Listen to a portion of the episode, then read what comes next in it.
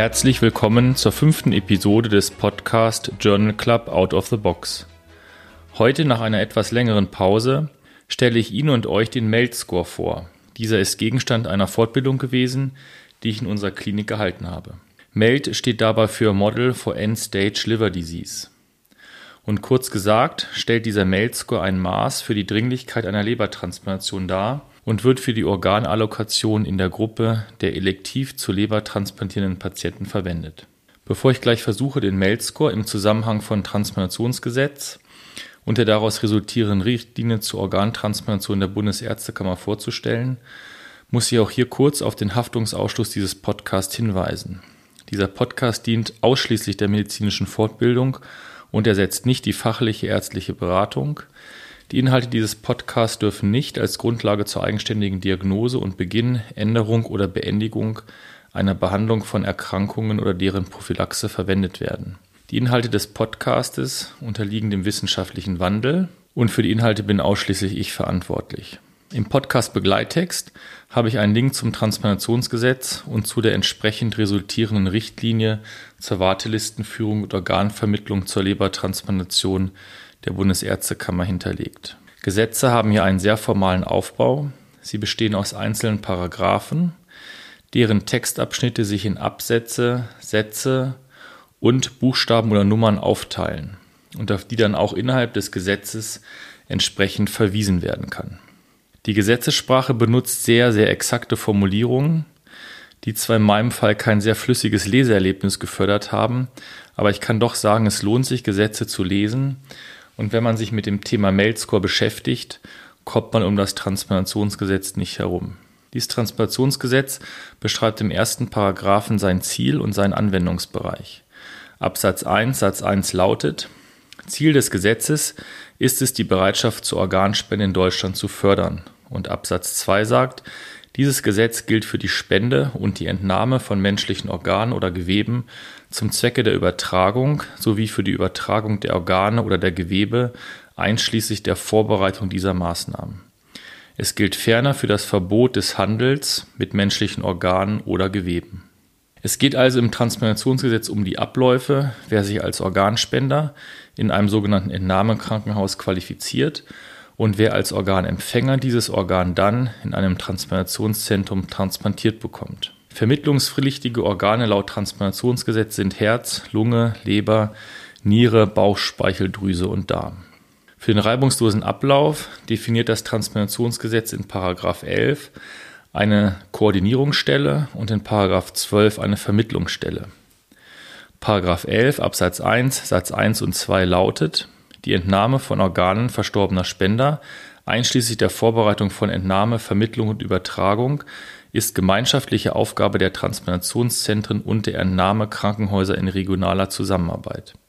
Zur Organisation dieser Aufgabe errichten oder beauftragen der Spitzenverband Bund der Krankenkassen, die Bundesärztekammer und die Deutsche Krankenhausgesellschaft eine geeignete Einrichtung, die Koordinierungsstelle. Und Paragraph 12 Absatz 1 Satz 1 lautet zur Vermittlung der vermittlungspflichtigen Organe errichten oder beauftragen der Spitzenverband Bund der Krankenkassen, die Bundesärztekammer und die Deutsche Krankenhausgesellschaft eine geeignete Einrichtung, die Vermittlungsstelle. Die DSO, die Deutsche Stiftung Organtransplantation, fungiert als bundesweite Koordinierungsstelle für die Organspende und Eurotransplant als Vermittlungsstelle. Eurotransplant ist eine Non-Profit-Organisation, die in Holland, genauer in Leiden, beheimatet ist und als Netzwerk die Länder Österreich, Belgien, Kroatien, Deutschland, Ungarn, Luxemburg, die Niederlande und Slowenien umfasst. Dann wird im Transplantationsgesetz ganz allgemein gefordert, dass Maßnahmen dem Stand der Erkenntnisse der medizinischen Wissenschaft entsprechen müssen.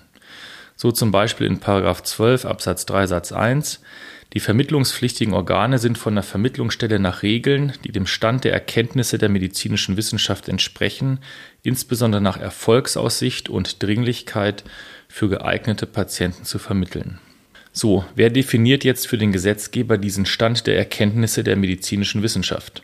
Dies ist in 16 definiert. Paragraph 16 Absatz 1 Satz 1 lautet, die Bundesärztekammer stellt den Stand der Erkenntnisse der medizinischen Wissenschaft in Richtlinien fest für, dann folgt eine Aufzählung mehrerer Punkte und wir kommen unserem Mail-Score in Punkt Nummer 5 näher für die Regeln zur Organvermittlung nach 12 Absatz 3 Satz 1. Das hatten wir eben schon gehört. Paragraph 12 Absatz 3 Satz 1 lautet noch einmal, die vermittlungspflichtigen Organe sind von der Vermittlungsstelle nach Regeln, die dem Stand der Erkenntnisse der medizinischen Wissenschaft entsprechen, insbesondere nach Erfolgsaussicht und Dringlichkeit für geeignete Patienten zu vermitteln. Die Bundesärztekammer hat dies in einer entsprechenden Richtlinie umgesetzt. Die Richtlinie lautet Richtlinie gemäß 16 Absatz 1 Satz 1 die Nummern 2 und 5 Transplantationsgesetz für die Wartelistenführung und Organvermittlung zur Lebertransplantation. Die Formulierung dieser Richtlinie und ihre Änderungen, das heißt die Anpassungen an den Stand der Erkenntnisse der medizinischen Wissenschaft, erfolgen auf Empfehlung der Ständigen Kommission Organtransplantation der Bundesärztekammer und die letzte Richtlinienänderung, die der die aktuelle Fassung zugrunde liegt, trat am 2. November 2021 in Kraft. Also wie wird nun das vom Gesetzgeber vorgegebene Kriterium der Dringlichkeit in der Richtlinie umgesetzt? Es wird in der Richtlinie zwischen Patienten mit einer lebensbedrohlichen akuten Lebererkrankung und der Gruppe elektiver Patienten unterschieden. Für erstere, für Patienten mit einer lebensbedrohlichen akuten Lebererkrankung oder Schädigung gilt, dass diese vorrangig vor allen anderen Patienten bei der Organzuteilung durch die Zuerkennung eines High-Urgency-Status, dem sogenannten HU-Status, berücksichtigt werden können. Für letztere, das heißt für erwachsene Patienten, größer gleich 18 Jahre, zu den Kindern kommen wir dann im Weiteren, für diese erwachsenen Patienten mit einer nicht akut lebensbedrohlichen Erkrankung erfolgt eine elektive Allokation, also die elektive Zuteilung der Organe, die sich grundsätzlich an der Dringlichkeit der Transplantation orientiert. Jetzt betritt der Mail-Score die Bühne, denn dieser Mail-Score ist das Maß für die Dringlichkeit der Transplantation. Wie gesagt, MELD bedeutet Model for End-Stage Liver Disease. Der MELD-Score soll nun eine Einschätzung der Wahrscheinlichkeit ermöglichen, der Wahrscheinlichkeit für Patienten im Endstadium einer Lebererkrankung innerhalb von drei Monaten zu versterben. Konkret soll zum Beispiel ein MELD-Score von 22 einer Wahrscheinlichkeit von 15 Prozent und ein Mail-Score von 35 einer Wahrscheinlichkeit von 80 Prozent entsprechen, innerhalb von drei Monaten aufgrund der Lebererkrankung zu versterben.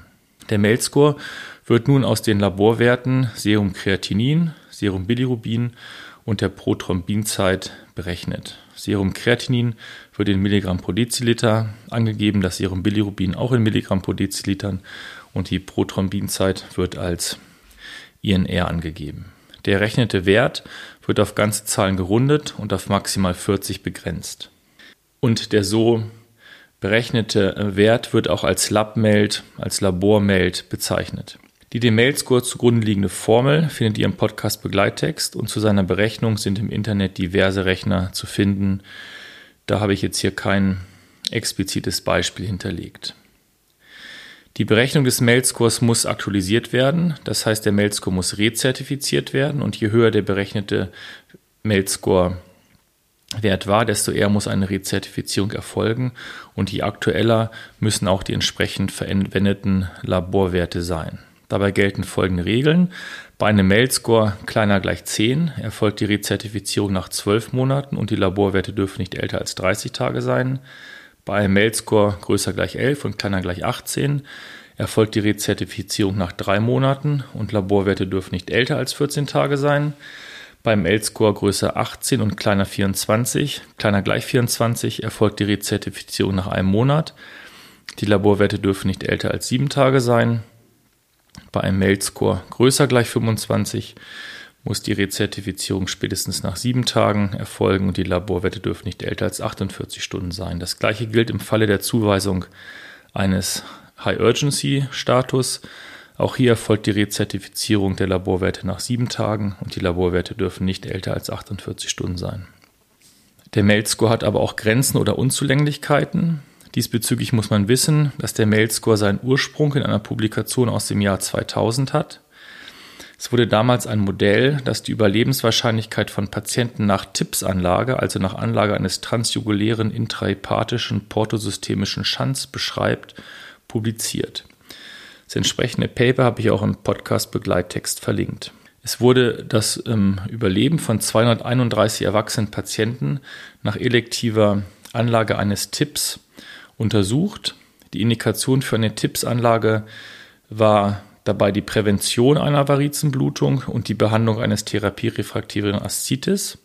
Die Patienten durften kein HCC haben und weder eine signifikante kardiopulmonale Komorbidität noch eine von ihrer Lebererkrankung unabhängige Nierenerkrankung aufweisen. Von diesen auf diese Weise eingeschlossenen 231 Patienten waren 70 innerhalb von drei Monaten verstorben. Leider wird jetzt in dem Paper aber nicht berichtet, wie viele Patienten insgesamt im Beobachtungszeitraum von September 1991 bis März 1995 an den vier US-Behandlungszentren, die an der Studie teilgenommen und Patienten rekrutiert haben, eine Tipps bekommen haben. Unabhängige Prädiktoren des Drei-Monats-Überlebens waren in der multivariaten Analyse der univariat signifikanten Variablen dann am Ende nur noch die Laborwerte Bilirubin, Kreatinin und INR und auch die zugrunde liegende Erkrankung, wobei hier nur zwei Dinge relativ grob unterschieden wurden. Die alkoholbedingte Lebererkrankung und die cholestatische Lebererkrankung wurden von der Virushepatitis und anderen Lebererkrankungen unterschieden. Das Modell konnte dann im Weiteren an einer Gruppe von 71 holländischen, holländischen Patienten validiert werden, von denen 14 innerhalb von drei Monaten nach Tippsanlage verstorben waren.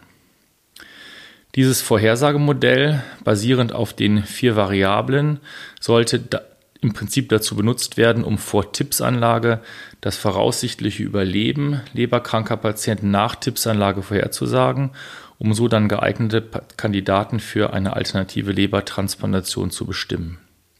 Im Weiteren, und das wird in dem Paper auch schon angekündigt, wurde das Modell dann dahingehend untersucht, ob es auch die Überlebenswahrscheinlichkeit von Patienten mit einer chronischen Lebererkrankung vorhersagen kann. Es ist daher verständlich, es waren ja nur, auch nur Erwachsene Patienten äh, in diese Analyse eingeschlossen, dass der Mail-Score nicht für alle Patienten die Dringlichkeit wirklich gut abbildet, auch nicht für alle erwachsenen Patienten, insbesondere aber auch nicht für Kinder, so zum Beispiel für Säuglinge mit einer Gallenarthresie oder für Patienten mit einem Hepatoblastom. Für solche Ausnahmefälle kann dann ein Mail-Score zugewiesen werden und es wird dann von einem zugewiesenen Mail-Score, dem sogenannten Match-Meld, gesprochen. Also wird in Ausnahmefällen die Dringlichkeit der Transplantation durch den Lab-Meld nicht adäquat ausgedrückt, also durch die Laborwerte, die Dringlichkeit nicht adäquat ausgedrückt, kann auf Antrag des Transplantationszentrums diesen Patienten ein Mail-Score zugewiesen werden, der sogenannte Match-Meld. Der Match-Meld entspricht damit einem Mail-Score, wie er sich hinsichtlich Dringlichkeit und Erfolgsaussicht für vergleichbare Patienten mit anderen Lebererkrankungen berechnet. Für verschiedene Erkrankungen oder auch Komplikationen von Erkrankungen sind Match-Meld-Standardkriterien, die sogenannten Standard Exceptions, festgelegt worden. Erfüllt die Erkrankung eines Patienten nun diese festgelegten Standardkriterien, weist diesem Patienten der medizinische Dienst der Vermittlungsstelle, also der medizinische Dienst von Eurotransplant, den zugehörigen Matchmeld zu. Konkret bedeutet das zum Beispiel für Patienten mit einer Gallenarthresie und für Patienten mit einem Hepatoblastom folgendes.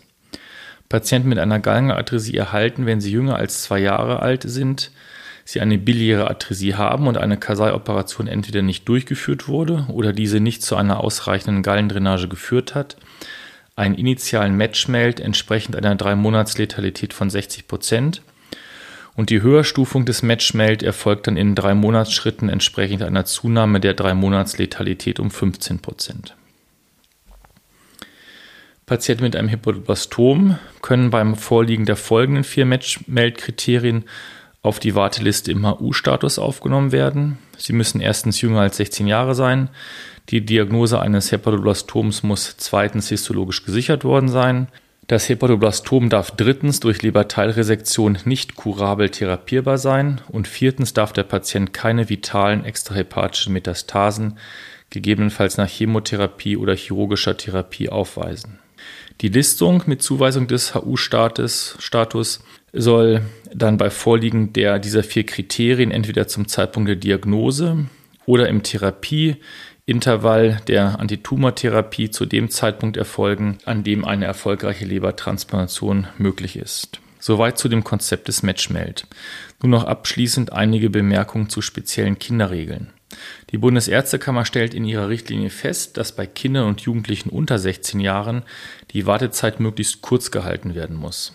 Aufgrund der problematischen Größenverhältnisse sollen daher zunächst alle Organe von Spenden unter 46 Kilogramm Körpergewicht primär für die Lebertransplantation von Kindern und Jugendlichen unter 16 Jahren vermittelt werden.